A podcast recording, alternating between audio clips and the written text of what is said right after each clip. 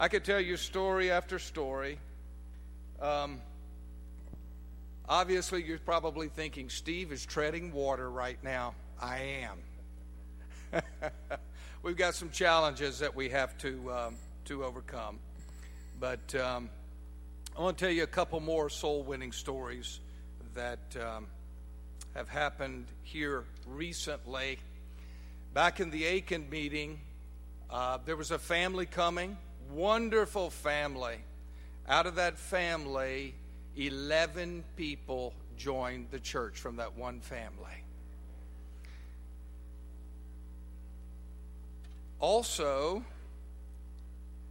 I got word yesterday that another young lady from another meeting just joined the church 3 weeks ago. We've got a baptism coming up in June for our little church, Lighthouse Church. There's a couple that came to a health emphasis, which we call a supper club. How many of you are familiar with the supper club? Supper clubs are, to me personally, the best way to do health and win souls. We have baptized many people from supper clubs.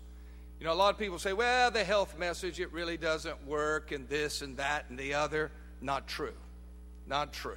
Supper clubs, we meet once a month, and we've got a young couple that are being baptized on June the 30th from the supper club. They originally came to a health emphasis that we had called a tasting extravaganza. So we start with a tasting extravaganza. We invite the community. People come out, and then we move them into the supper club. And from the supper club, we offer in-home Bible studies and small groups. And from there, we invite them into an evangelistic series. And Dan and Jody, like I said, will be baptized. He is a mathematics teacher in a charter school. She's a physical therapist. Probably would have never come to an evangelistic series, but because of this wonderful health message that we have, they came to that, showed an interest in spiritual things. They both have a Roman Catholic background, and I've watched God just work miracles in their life. Got another lady that we're about to bring in by profession of faith. She wrote a whole book on the Ten Commandments. Can you believe that? This woman lives out on the peninsula on Lake Norman. Her husband was an executive for Lowe's. And she started coming to some Bible studies. Now she looks at the Lighthouse Seventh-day Adventist Church as her church. And she will be joining also in June. We also have a small group Bible study every Tuesday night on the book of Daniel. We have 8 non-Adventists coming to that, all from the health ministry, and we're moving them right along by God's grace. Folks, it is true that the health message is our right arm, and it does work. People say, well, how do you work with these people that are more affluent? The health message. How do you work with millennials? They eat just like you eat. They do. The health message, because they're interested in healthy living. So I want to encourage you to go back to your churches and look at your health program and utilize it. Now, you can't get weird on the people. You meet them where they're at. But if you have a system and you systematically work with them, it works. You can't just hold a health emphasis and then have nothing else for them to go to. Before you finish one, you connect them to another and then to another, and you do it step by step. I believe our speaker is ready to go. I met you many years ago. You don't remember me, but I was a young pup then. So was I. Yeah, that's true. It was at the, I believe it was at a Michigan camp meeting or ministers meeting. You know, I'm in my 60s now, and everything gets a little fuzzy. But glad to have you here. Everyone knows who you are. This is the third morning that you have spoken. Let's have prayer together, folks, and get started. Loving Heavenly Father, we thank you for your marvelous love. And you have granted us this day of life, and we thank you. As Elder Moore presents to us this morning, dear Lord, I pray that our hearts will be stirred and that we will sense the presence of your Holy Spirit. We give all honor and glory and praise to you. In your Son's precious name we thank you. Amen.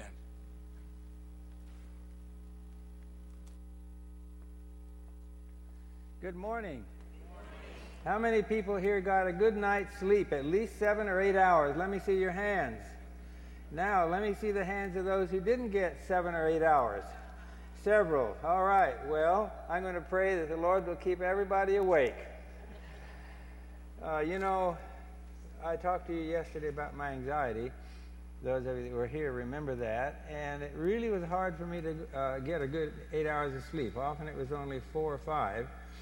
Or maybe 6 if I was lucky, but I just said, Lord, help me come to the place where I sleep better. And you know, it's happened. Most nights I get 7 to 8 hours of sleep. God will guide you, folks. He will guide you into whatever it is you need. Ask him and don't get impatient and expect immediate results. God will guide you. All right. Now let's see. It's in play mode, so we need my screen up. Jesus' mission. We're going to talk about Jesus today and what he did for us. The plan of salvation in the great controversy includes two parts, our part and God's part, or Jesus' part. Probably should have done Jesus' part yesterday and our part today, but we did it the other way around. Yesterday we talked about the plan of salvation, our part. Today we're going to talk about what Jesus did in order to make it possible for us to be saved. Now, the first question I'm going to deal with, did Jesus come with a pre-fall or a post-fall nature?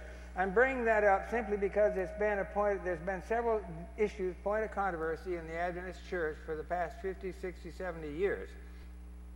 Some people say, oh, Jesus came with a pre-fall nature. Others say, oh, he came with a post-fall nature. My answer to that question is yes. There are some ways in which he came with a pre-fall nature. He had to. Other ways in which he came with a post-fall nature. He had to. So let's talk about it. Hebrews 2, verses 16 and 17. For surely it is not angels that Jesus helps, but Abraham's descendants. For this reason he had to be made like his brothers in every way. And so those who argue for a post-fall nature say, well, Jesus had to be made like us in every single way, and therefore he had to have a post-fall nature. Well, that's true. But there are some limits to that. As I said, there's a significant debate in Adventism over this. How much in every way? Well, the Bible says, Jeremiah 17:9, the heart is desperately wicked. The heart is deceitful above all things and desperately wicked. Do you think that Jesus came with a heart that was deceitful above all things and desperately wicked? I don't think so. That's us, our hearts. Jesus did not have a heart that was deceitful above all things and desperately wicked.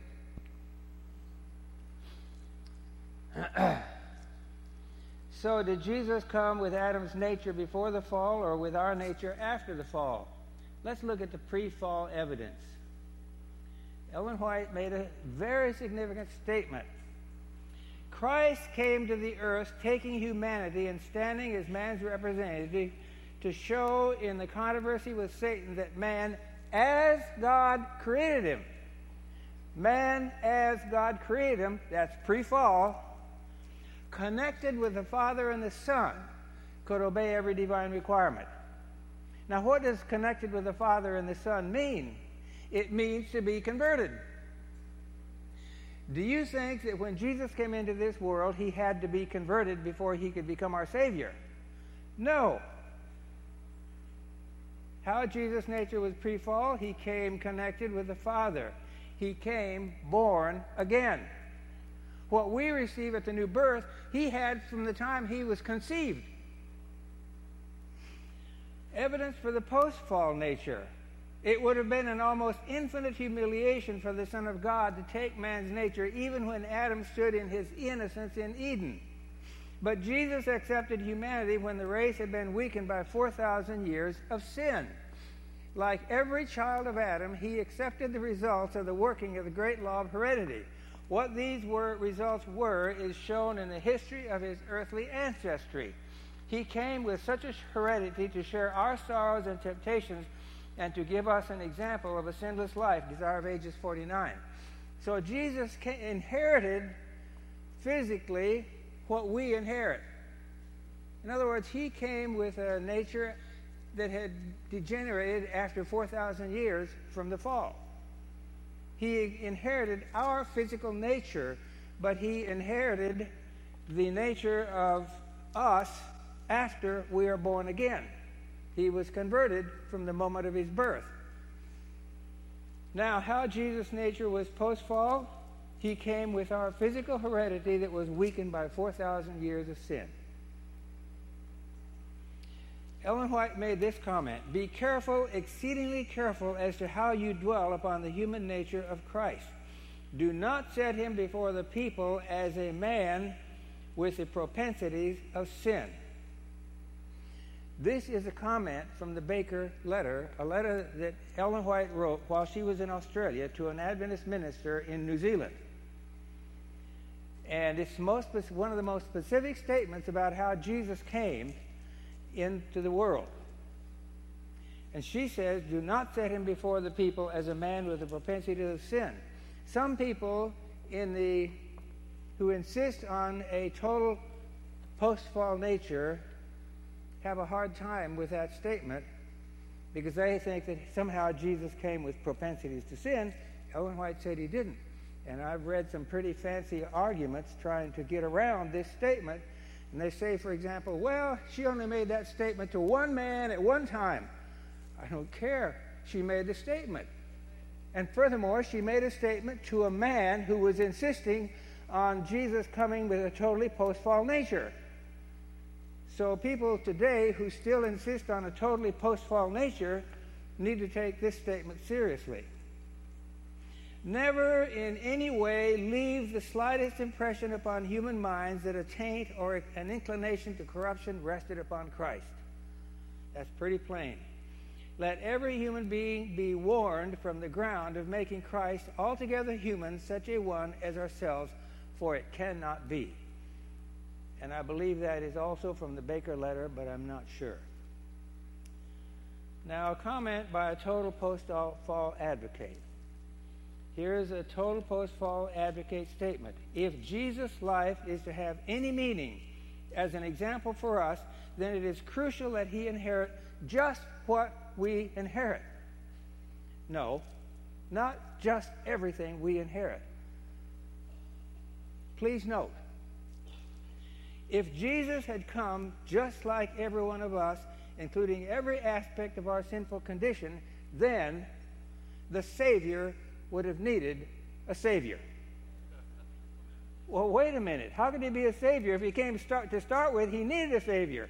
So we have to understand that there are some ways in which Jesus did not come fully the way we are, because when we're born, we need a Savior, and when he was born, he did not need a Savior.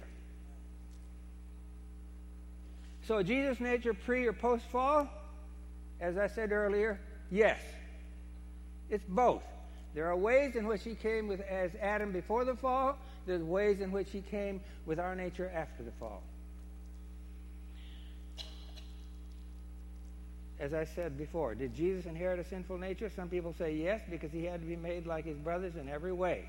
My response is, please define what you mean by sinful nature. This is a little different from what we've been discussing earlier, but did Jesus inherit a sinful nature? And some people say, yes, Jesus inherited a sinful nature because he had to be made like his brothers in every way. And my response is, please define what you mean by sinful nature. Would somebody tell me what a sinful nature consists of? Really, you'd have to break that down into some specific points of definition before I could tell you for sure that Jesus had a sinful nature. Then I could perhaps say, well, in this way Jesus had a sinful nature, in this way he didn't. But to just simply say Jesus came with a sinful nature doesn't really tell us much, because we don't know what a sinful nature consists of, and I haven't found anybody yet that could define exactly what we mean by sinful nature. So let's be careful when we say Jesus had to come with a sinful nature, because we don't really know exactly what a sinful nature consists of. If I can tell you, if you can tell me what a sinful nature consists of, I might be able to say, yes, it consists of this part, but not of that part. What about sinful propensities? Again, some people say, well, Jesus had propensities to sin. Again, please define what you mean by sinful propensities.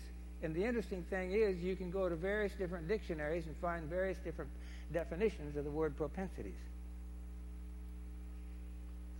Ellen White said, we, you and I, need not retain one sinful propensity. Adventist Bible Commentary, Volume 7, page 943. In other words, we come with sinful propensities, but we can overcome them. You know, it's a great encouragement to me to note that when I have certain tendencies, like I told you yesterday, my great tendency is not toward anger. That doesn't mean I can't get angry, because there are times when I have, and I've lost my temper and flown off of it. But most of the time, I don't run around feeling angry, like the lady that I shared with you yesterday, the African lady who was constantly angry and blowing up at everybody, and she explained how she overcame that. Her anger was a sinful propensity. My sinful propensity tends to be fear and shame. And the fear and shame propensity leads us to do what the one talent man did. Oh, I buried your talent in the ground because I was afraid. So fear tends to cause us not to do what we ought to do. That's one of my sinful propensities.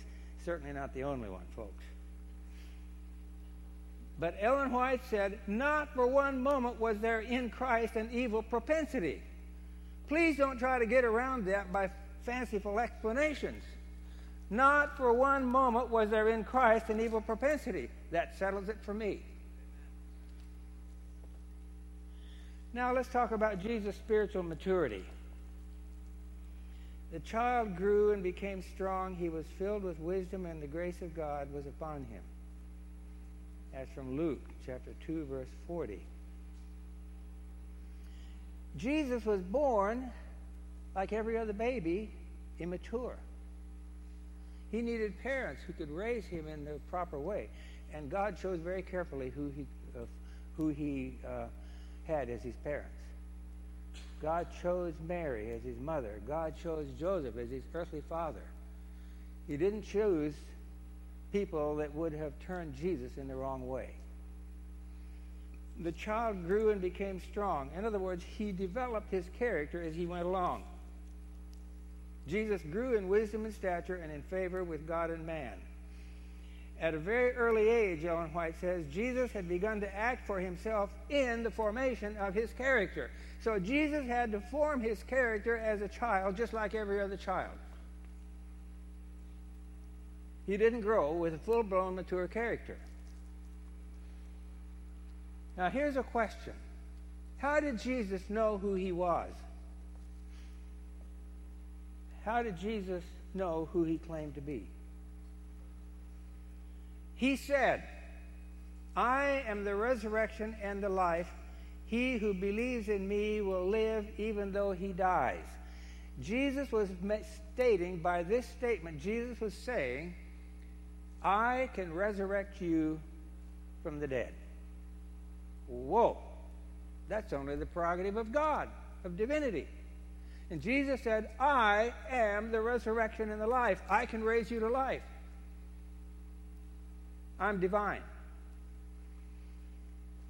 And then, when he claimed to have divinity, he said, I tell you the truth, Jesus answered, before Abraham was born, I am.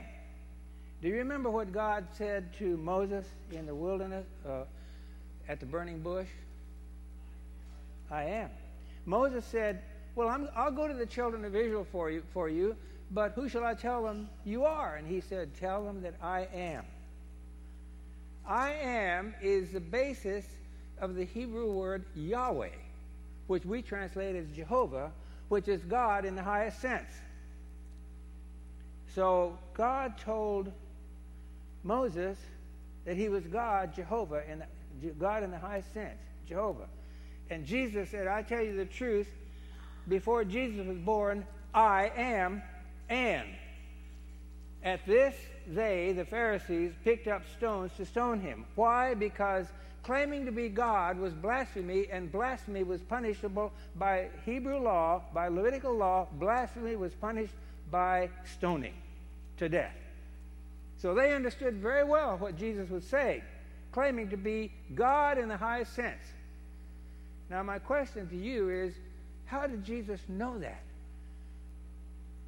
How did Jesus know who he really was, God united in human flesh? Now, it's possible that God or an angel approached Jesus and gave him some revelations, but the Bible doesn't confirm that for us. So how did Jesus know who he really was, God in human flesh? Because when I grew up, I didn't have any such idea about myself, and I trust that you didn't either. How he knew this? Well, first of all, when the angel came to Mary to tell her that she would have a son, the angel said, you will be with child and give birth to a son, and you are to give him the name Jesus. He will be great and will be called the Son of the Most High. The Lord God will give him the throne of his father David, and he will reign over the house of Jacob forever. His kingdom will never end. That is a specific statement that her son would be the Messiah. And his kingdom would never end means that he would be God, because God cannot die. His kingdom, only God's kingdom can never end, because God himself doesn't die. Now, how did Jesus know he was to die for our sins? The angel of the Lord appeared to Joseph in a dream and said, Joseph, son of David, do not be afraid to take Mary home as your wife, because what is conceived in her is from the Holy Spirit. She will give birth to a son, and you are to give him the name Jesus, because he will save his people from their sins. So Jesus knew that he was to be the Son of God Most High because of what the angel told to Mary, and he knew that part of his mission on earth was to save his people from their sins as the Savior. And I can assure you, brothers and sisters, that Joseph and Mary told Jesus about these two appearances that the angels gave them. So I don't know whether they told him at the age of 5 or 7 or 8 or 10, but he knew because of what Joseph and Mary would have told him.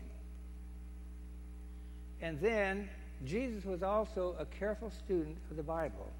And once he realized that he was to be the Messiah, I'm sure that he studied carefully the messianic prophecies of the Old Testament. And here's one. He was pierced for our transgressions. He was crushed for our iniquities. The punishment that brought us peace was upon him, and by his wounds we are healed. And the Lord has laid upon him the iniquity of us all. Think of that. Jesus, as a young man, would realize that somehow, in some way, God would put upon him the sins of the world. For he bore the sin of many and made intercession for the transgressors. So Jesus would have understood that he was to bear the sins of the world. What a heavy burden to lay on a young man. I'm glad God never laid that kind of a mission onto me, because I couldn't do it. Obviously, because I'm a sinful human being, and so are you. Now, this is a quote from Ellen White about Jesus' first time he visited the temple at the age of 12.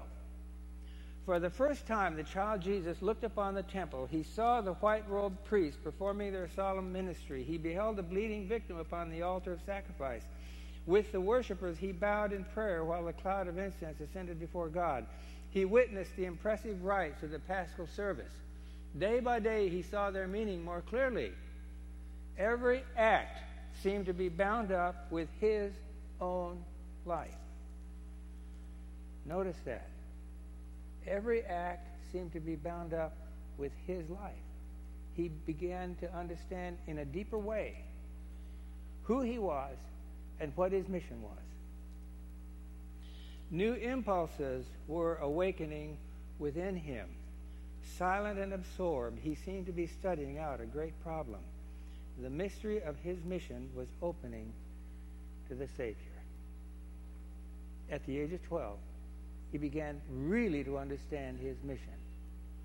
Even then, he didn't fully understand it because he had another 18 years before he would begin his ministry, his public ministry, and during that whole time, he was studying more and more about his mission.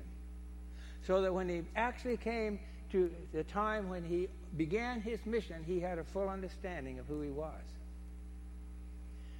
Now, Satan made a tremendous effort to defeat Satan because, listen, folks, we're dealing with a great controversy here. Satan was jealous of Michael, Christ, in heaven before he fell. He rebelled against Michael in heaven and was cast to this earth. He took dominion over this earth, and he wanted to keep that dominion forever. When Jesus entered this world, Michael knew exactly who he was. Nobody else did. Well, Mary understood. Joseph understood something about it. I can assure you that Satan was a very avid student of Scripture, and he knew exactly who Jesus was, and he was determined to eliminate him. That is the reason for the slaying of all the baby boys in Bethlehem from the age of 2 years and younger. So Satan did everything in his mind that he could possibly do to deter Jesus from accomplishing his mission, because if Jesus accomplished his mission, Satan was done with. Aren't you glad that Jesus accomplished his mission? Satan's ambition was to maintain his control over the world. He gained that control from Adam and Eve when he got them to sin, and he took over their dominion. I think our friend Ty Gibson has been talking about that in his evening sermons. There's certainly a relationship between what Ty and I are talking about. Perhaps if you attend both of our meetings, you understand that. And yet we're each talking about things in a different way. Satan's ambition was to maintain his control over the world, and eventually Satan wanted to gain control not just of this world, but of the entire universe. You say, wow, how could he expect that? Well, listen to this from Ellen White, Desire of Ages. With intense interest, the unfallen world watched to see Jehovah arise and sweep away the inhabitants of the earth. They expected that God would just simply destroy this planet. But God in his love didn't do that. He loved us and wanted to save us, and there was a way for him to do that. Jesus had to pay the price. But there was a way for him to deliver us. The angels were waiting for God to destroy our earth and kill everybody on it. And if God should do this, Satan was ready to carry out his plan to secure to himself the allegiance of heavenly beings. He was ready to cast blame upon God and to spread his rebellion to the worlds above. But instead of destroying the world, God has sent his Son to save it. Satan wanted ultimately to take control of the entire universe. He wanted to cast blame upon God and spread his rebellion to the worlds above. That means Satan wanted to take control of the entire universe. Jesus is all that stood in the way. Instead of destroying the world, God sent his Son to save it. Satan failed to defeat Jesus with his temptations in the wilderness. Satan failed to defeat Jesus throughout his 3.5 years of ministry. You know the story of the temptation in the wilderness. Satan failed. Aren't you glad? And he continued to pursue Jesus at every step of the way throughout his 3.5 years of earthly ministry. He was determined to achieve his defeat of Jesus in the final conflict, in their final conflict. The final conflict between Satan and Christ came, it began in Gethsemane. Gethsemane, Jesus' trial and his crucifixion was the final conflict between Satan and Christ. And Satan had failed at every step to defeat Jesus, failed to get him to yield to sin and temptation, and he was determined when Gethsemane, the trial and the crucifixion came, I have to defeat Jesus Christ. I have to defeat Michael. So let's talk about it. What Jesus' death involved? Dying the same death that unrepentant sinners will die. Jesus didn't die the same death that you and I as converted Christians will die someday if the Lord doesn't come. I'm 81, and the older I get, the more I realize I probably won't live to see Jesus come. I'd love to, but I'm not sure at 81 that I'll have the stamina to go through that difficult period. That's up to God. I leave it with him.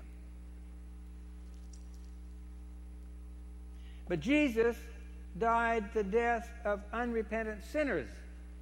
How do unrepentant sinners die? They die unconverted. They die without the presence of the Holy Spirit in their lives. That's why they have to be destroyed. That is the death that Jesus died, without the presence of the Holy Spirit in his life. He was born with the presence of the Holy Spirit in his life. Throughout his 33.5 years, he had the presence of the Holy Spirit in his life. He was converted. But when he died, beginning in Gethsemane, God withdrew his presence from Jesus' life. Does that sound strange to you? Jesus died totally separated from God, without the presence of the Holy Spirit in his mind and heart. If that sounds strange to you, Jesus was born converted with the Holy Spirit in his mind and heart. He lost that connection during his final 18 hours. Does that sound strange to you? Does that sound heretical? Check the evidence. On the cross, Jesus cried out, "My God, my God, why have you forsaken me?" I think there's profound meaning in those words. God had departed from his Son. He had removed the Holy Spirit's presence from Jesus' life. In Gethsemane, Ellen White said, and here are several statements that I want to share with you by Ellen White that make it very clear that God pulled himself away from Jesus starting in Gethsemane. These quotes that I'm sharing with you are all from Ellen White's chapter on Gethsemane. Christ felt his unity with his Father broken up. Jesus seemed to be shut out from the light of God's sustaining presence. He felt that by sin he was being separated from his Father. You see, God was beginning to lay on Jesus the sins of the world. And God cannot tolerate sin. Jesus became guilty for your sins and mine and everybody else's. And therefore, God could not leave his presence in Jesus' heart. Jesus seemed to be shut out from the light of God's sustaining presence. He felt that by sin he was being separated from his Father. Christ's soul was filled with dread of separation from God. Could mortals have viewed the amazement of the angel host as in silent grief they watched the Father separating his beams of light, love, and glory from his beloved Son, they would better understand how offensive in his sight is sin. You and I need to understand the same lesson how offensive sin is in our lives to a holy God. Jesus' final battle with Satan. This is Satan's last chance to defeat him. Now the tempter had come for the last fearful struggle. For this he had been preparing during the 3 years of Christ's ministry. Everything was at stake with him. This is his last chance. But if Christ could be overcome, the earth would become Satan's kingdom and the human race would be forever in his power. In Gethsemane, Jesus had a profound decision to make. He could have returned to his Father. At that point, he could have returned to his Father and said, "Let the human race take care of themselves. I'm going home to my Father. Well, I got myself in a little trouble here trying to get this sweater off around the..." Okay. Hang on just a minute. It'll happen. Thank you. Thank you. Okay. Can you help me connect this to the belt? Getting a little warm up here in these lights and talking and all.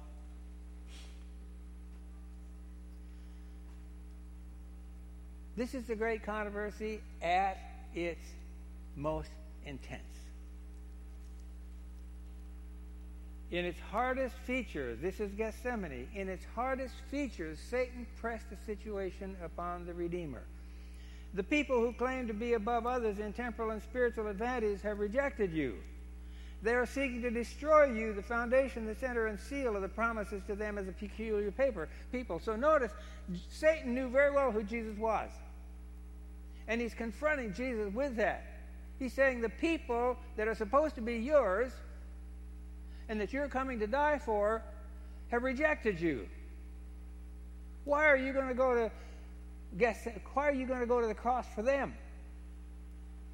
That's a temptation to Jesus to give up. The people don't care. Why should I die for them? One of your own disciples who has listened to your instruction and has been among the foremost in church activities will betray you. One of your most zealous followers will deny you. A temptation that Satan pressed as hard as he could upon Jesus' mind and heart. All will forsake you. Christ's whole being abhorred the thought. Wasn't easy. Jesus just felt total revulsion at the thought of his disciples and his nation rejecting him. And the temptation was powerful to say, "I'm going back to my Father. Give up." Satan told Jesus that if he became the surety for a sinful world, the separation between him and the Father would be eternal. So now Satan is saying, if you go to the cross, then you will never see heaven again. You will never go to be with your Father again. That was a lie, but Satan is the master of lies. He would be identified with Satan's kingdom and would nevermore be one with God. That's what Satan tried to get Jesus to believe. What does Jesus promise to us? Surely I am with you always to the very end of the age. Some people have asked me when I make my presentations, especially on end-time events and the close of probation and the final time of trouble. I've had 2 or 3 people ask me over the years, will we lose the presence of the Holy Spirit in our lives during the time of trouble after the close of probation? And the answer is no. And the evidence is very simple. Jesus did not say, "Lo, I will be with you until the close of probation." Jesus said, "I will be with you until the end of the age or the end of the world. I will be with you till my second coming." Brothers and sisters, there was a time in Jesus' life when his Father was not with him.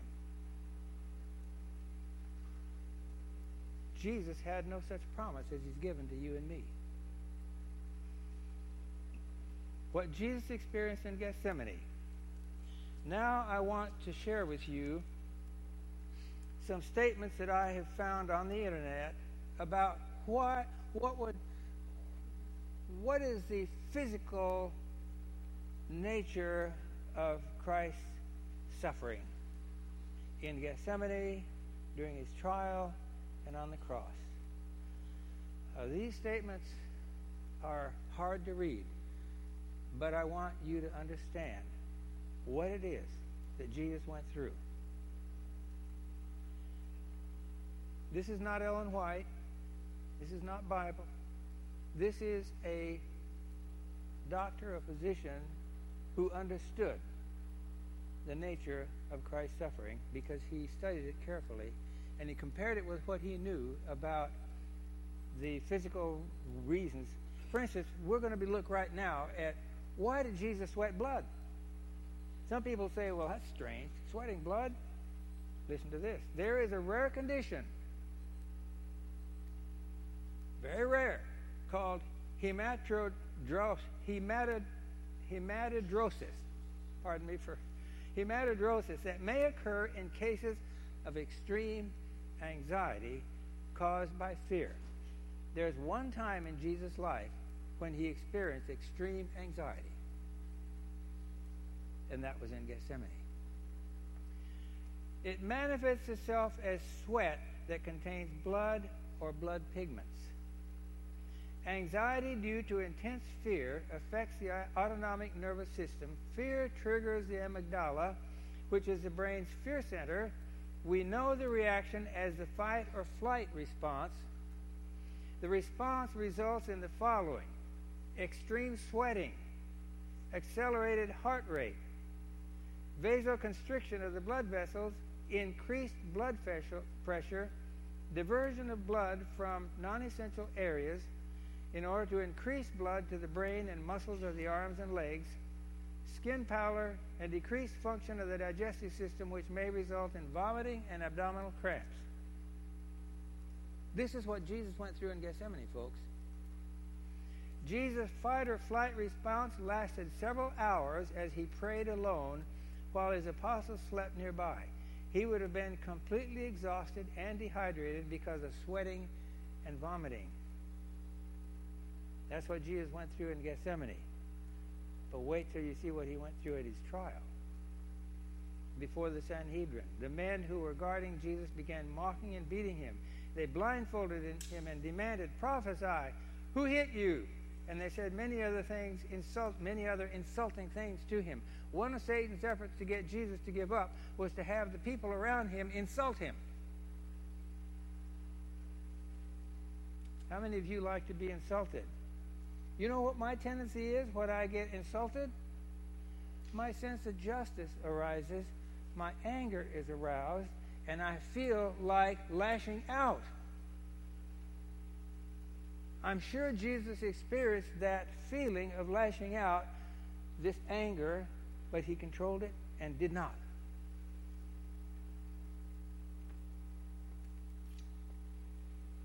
Then some began to spit at him. They struck him with their fists and said, "Prophesy!" And the guards took him and beat him.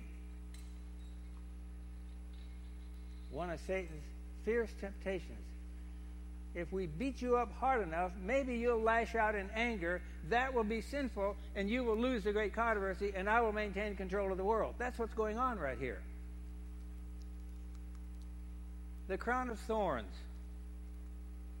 There is a nerve that runs through the face, eyes, nose, mouth, and jaws.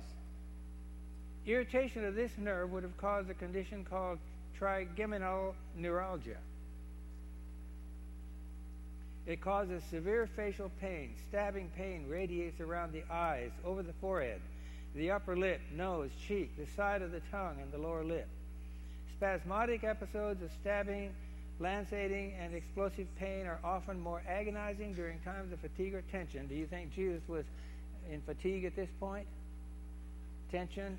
Yes. It is said to be the worst pain that a human can experience. We don't understand what Jesus went through when they pressed that crown of thorns on his head. That's what he went through.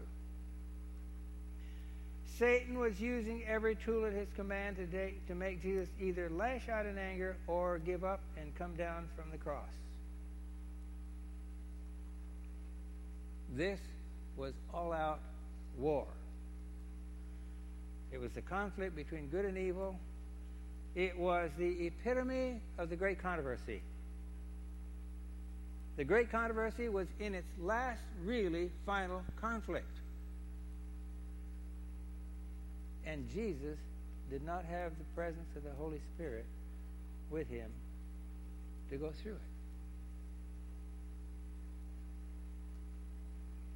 The fate of the human race hung in the balance.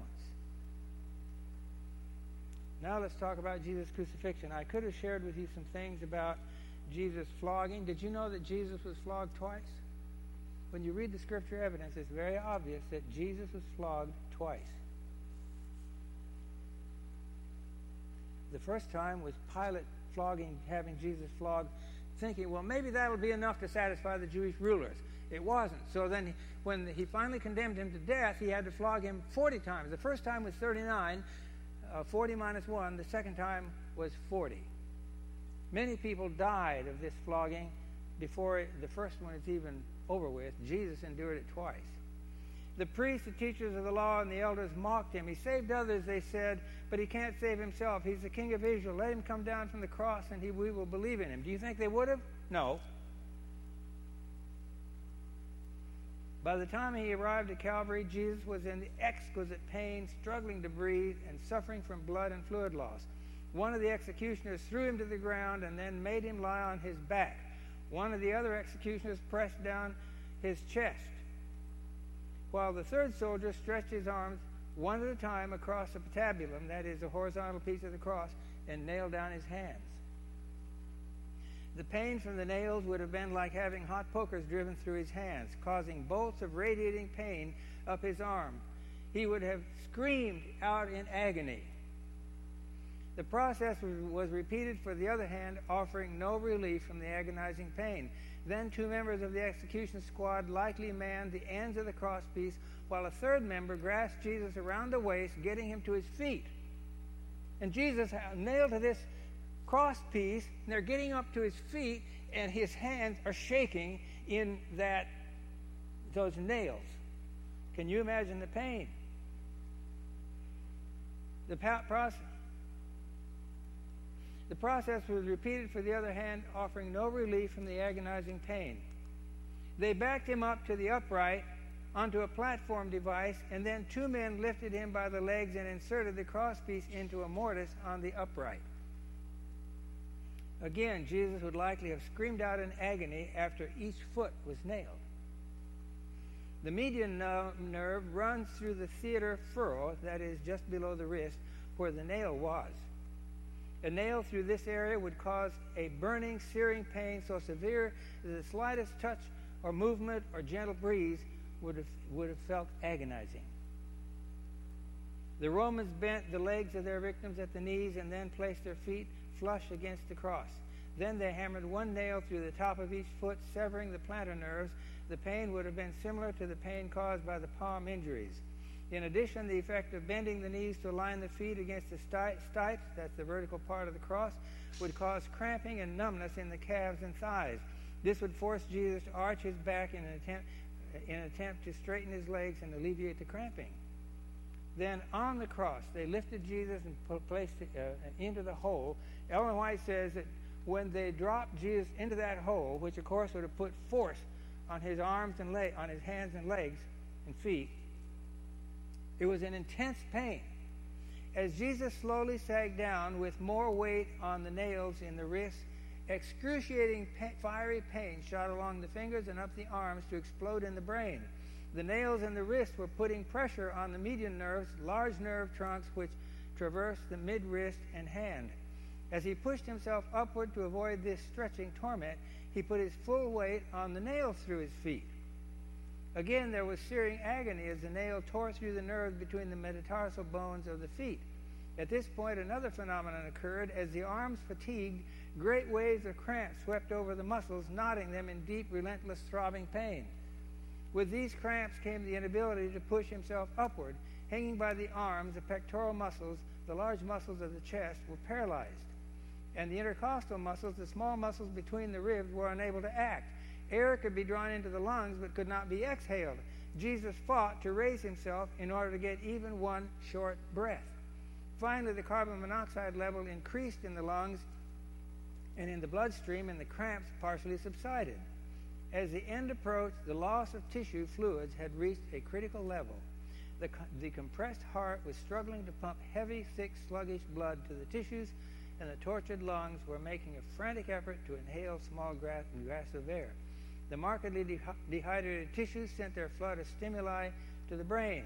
The wrath of God against sin, this is now Ellen White, the wrath of God against sin, the terrible manifestations of his displeasure because of iniquity, filled the soul of his Son with consternation. So great was this agony that his physical pain was hardly felt. Now, you just read what the physical pain was like. Ellen White says, the separation from his Father was such a great agony that his physical pain was hardly felt. I have a hard time understanding that, but it's true. Had Jesus in one particular yielded to Satan to escape the terrible torture, the enemy of God and man would have triumphed. Can you imagine the determination that Jesus had to go through? He knew that the fate of the world and the universe hung on his going through. And he was determined to go through with it. Praise God, he did. This was all-out war. The conflict between good and evil, the great controversy. Jesus had three options. Number one, he could lash out in anger and lose the war. He could come down from the cross, go back to his Father, and lose the war. Or he could stay on the cross and win the war. You know which one he chose. Jesus stayed on the cross and won the war for you and me. And actually, he won the war for the whole universe. He won the war for you and me and for the universe. Now, here's something very critical to understand. Jesus understood what was going on. During this whole time of his Gethsemane, his trial, and the cross, Jesus was the only one who understood that the fate of the world and the fate of the human race lay in his hands. Nobody else understood. I mean, to the hoi polloi that was standing around, even the Jewish leaders, they all just thought that this was a poor man who got himself crosswise with the Jewish leaders. He got him crosswise with the Roman government, and they put him on a cross and executed him in a horribly painful way. But that's all that was going on. The average person's standing around that cross, that's all they thought was happening. Even the disciples thought that Jesus had somehow, they thought he was the Messiah, and here he gets himself crucified. They did not understand what was going on. Nobody in that crowd understood what was going on except Jesus. Jesus understood that he was in a great conflict with Satan over the great controversy. Nobody else knew that. I propose to you, brothers and sisters, and I will be talking some more about this tomorrow. Tomorrow we're going to be talking about the final conflict. I propose to you that when we go through the final conflict, especially, well, both before and after the close of probation, we are going to have to understand what's going on in our lives. We are involved in a conflict with Satan. And the world is going to think of us just as poor mortals that got crosswise with the world's governments. No. This is a conflict between good and evil, and we're enduring the last part of it, and we have to endure it successfully on God's side. So you and I are going to have the same understanding of what's going on that nobody else does, but we need to understand it as we're going through the final conflict. what's really going on. It's part of the great controversy. Now let's talk about Jesus' resurrection for a few moments. Host of evil angels. This is after Jesus is in the tomb. Hosts of evil angels were gathered about the place. Satan dared to hope that he, the Savior, would not take up his life again. He claimed the Lord's body. Satan claimed the Lord's body and set his guard above the tomb, seeking to hold Christ a prisoner. Desire of Ages. A heavenly host surrounded the sepulchre. So you see, Satan was around that sepulchre with his angels, but a heavenly host also surrounded the sepulchre. Angels that excel in strength were guarding the tomb and waiting to welcome the Prince of Life. And which group do you think was standing closest to the tomb? God's angels. And behold, there was a great earthquake, for the angel of the Lord descended from heaven. The earth trembled at his approach. The hosts of darkness flee, and the soldiers see him removing the stone as he would a pebble, and hear him cry, Son of God, come forth, thy Father calls thee. They see Jesus come forth from the grave and hear him proclaim over the rent sepulchre, I am the resurrection and the life. As he comes forth in majesty and glory, the angel hosts bow low in adoration before the Redeemer and welcome him with songs of praise. Now have come, this is from Revelation, now have come the salvation and the power and the kingdom of our God and the authority of his Christ. For the accuser of our brothers, who accuses them before our God day and night, has been hurled down. Amen. Jesus won. Praise the Lord. Jesus won. Father in heaven,